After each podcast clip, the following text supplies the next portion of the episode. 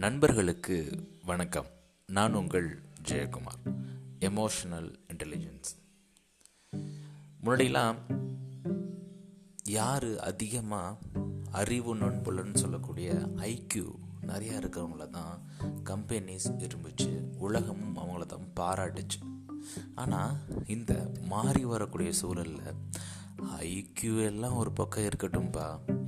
பொது இடங்களில் வீட்டில் முக்கியமாக வேலை பார்க்குற இடத்துல ரெண்டு அறிவு சார்ந்த நபர்கள் காலையிலேருந்து சாயங்காலம் வரைக்கும் சண்டை போட்டுகிட்டே இருக்காங்க.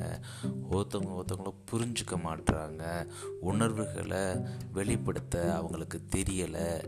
இப்படின்னா இவ்வளோதான் ஐக்கியம் இருந்தாலும் அங்கே நிலை மொத்தமாக மாறிடும் ஸோ ஈக்யூ அப்படின்னு சொல்லக்கூடிய எமோஷனல் கோஷன்ஸ் ரொம்ப ரொம்ப முக்கியமாக தேவைப்படுது.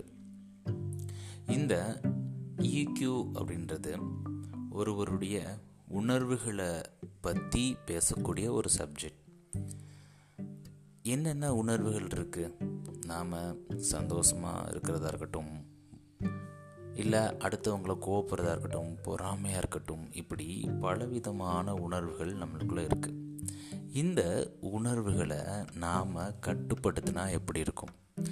வள்ளுவர் சொன்ன மாதிரி ஒருமையுள்ளாமை போல ஐந்தடுக்கள் அப்படின்ற மாதிரி நம்மளுடைய உணர்வுகளை நாம் கட்டுப்படுத்தி வாழ்ந்தோம் அப்படின்னா ரொம்ப சிறப்பாக இருக்கும். எப்படி கட்டுப்படுத்துறது? இதுக்கு ஏதாவது வழிகள் இருக்கா? அப்படின்னு கேட்டால் கண்டிப்பாக இருக்குங்க. முதல்ல நம்மளுடைய உணர்வுகளை நாம் ஐடென்டிஃபை பண்ணணும். ஐடென்டிஃபை அவர் எமோஷன்ஸ் ஐடென்டிஃபை பண்ணதுக்கப்புறம் அந்த உணர்வுகளை இம்ப்ளிமெண்டேஷன் இல்லைன்னா அனலைஸ் பண்ணணும். அனலைஸ் பண்ண விஷயங்களை எவாலுவேட் பண்ணணும். இது மட்டும் பண்ணால் போதுமா? இல்லை. அதுக்கப்புறம் நம்மளுடைய எமோஷன்ஸை மேனேஜ் பண்ண கற்றுக்கணும் அண்ட் தென் ஃபைனலாக நம்மளுடைய எம் எமோஷன்ஸை சேஞ்ச் பண்ண பழகிக்கணும். இந்த விஷயங்களை பொறுத்து தான் நாம் எப்படி யூக்யூ லெவலில் இருக்கோம் அப்படின்றத நம்மளால் தீ தீர்மானிக்க முடியும்.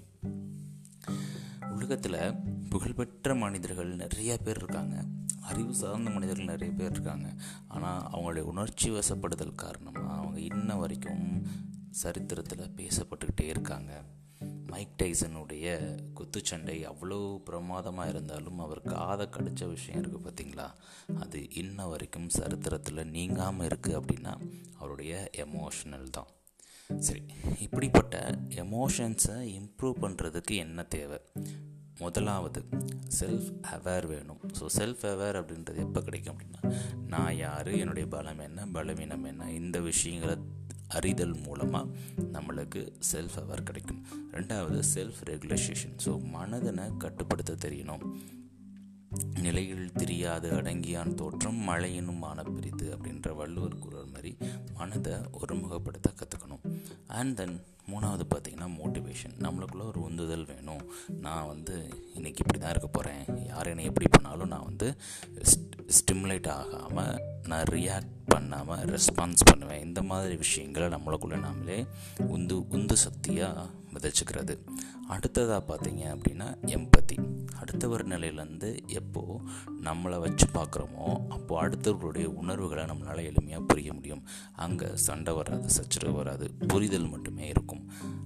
அண்ட் தென் ஃபைனலாக பார்த்தீங்க அப்படின்னா சோசியல் ஸ்கில்ஸ் ஸோ இந்த சோசியல் ஸ்கில்ஸ் அப்படின்றது அன்பு பாசம் நேசம் கருணை பொறாமை இல்லாமல் இருக்கிறது அடுத்தவங்களை பற்றி புறங்குறாமல் இருக்கிறது. இப்படிப்பட்ட சோசியல் ஸ்கில்ஸை நம்மளுக்குள்ள வளர்த்துக்கிறப்போ கண்டிப்பாக மக்களுடைய உணர்வுகளையும் புரிஞ்சிக்க முடியும். நம்மளுடைய உணர்வுகளையும் மக்கள் கண்டிப்பாக புரிஞ்சுக்குவாங்க. ஸோ இப்படிப்பட்ட இந்த உணர்வுகளை நாம் கையால் தெரிஞ்சிருச்சு அப்படின்னா நாம் எப்போவுமே மகிழ்ச்சியாகவும் அதே நேரத்தில் வெற்றியாளர்களாகவும் இருப்போம் அப்படின்றதுல எந்த விதமான மாற்று கருத்தும் கிடையாது. நன்றி நண்பர்களே மீண்டும் நாளை இன்னொரு பதிவு உங்களை சந்திக்கிறேன். Emotional intelligence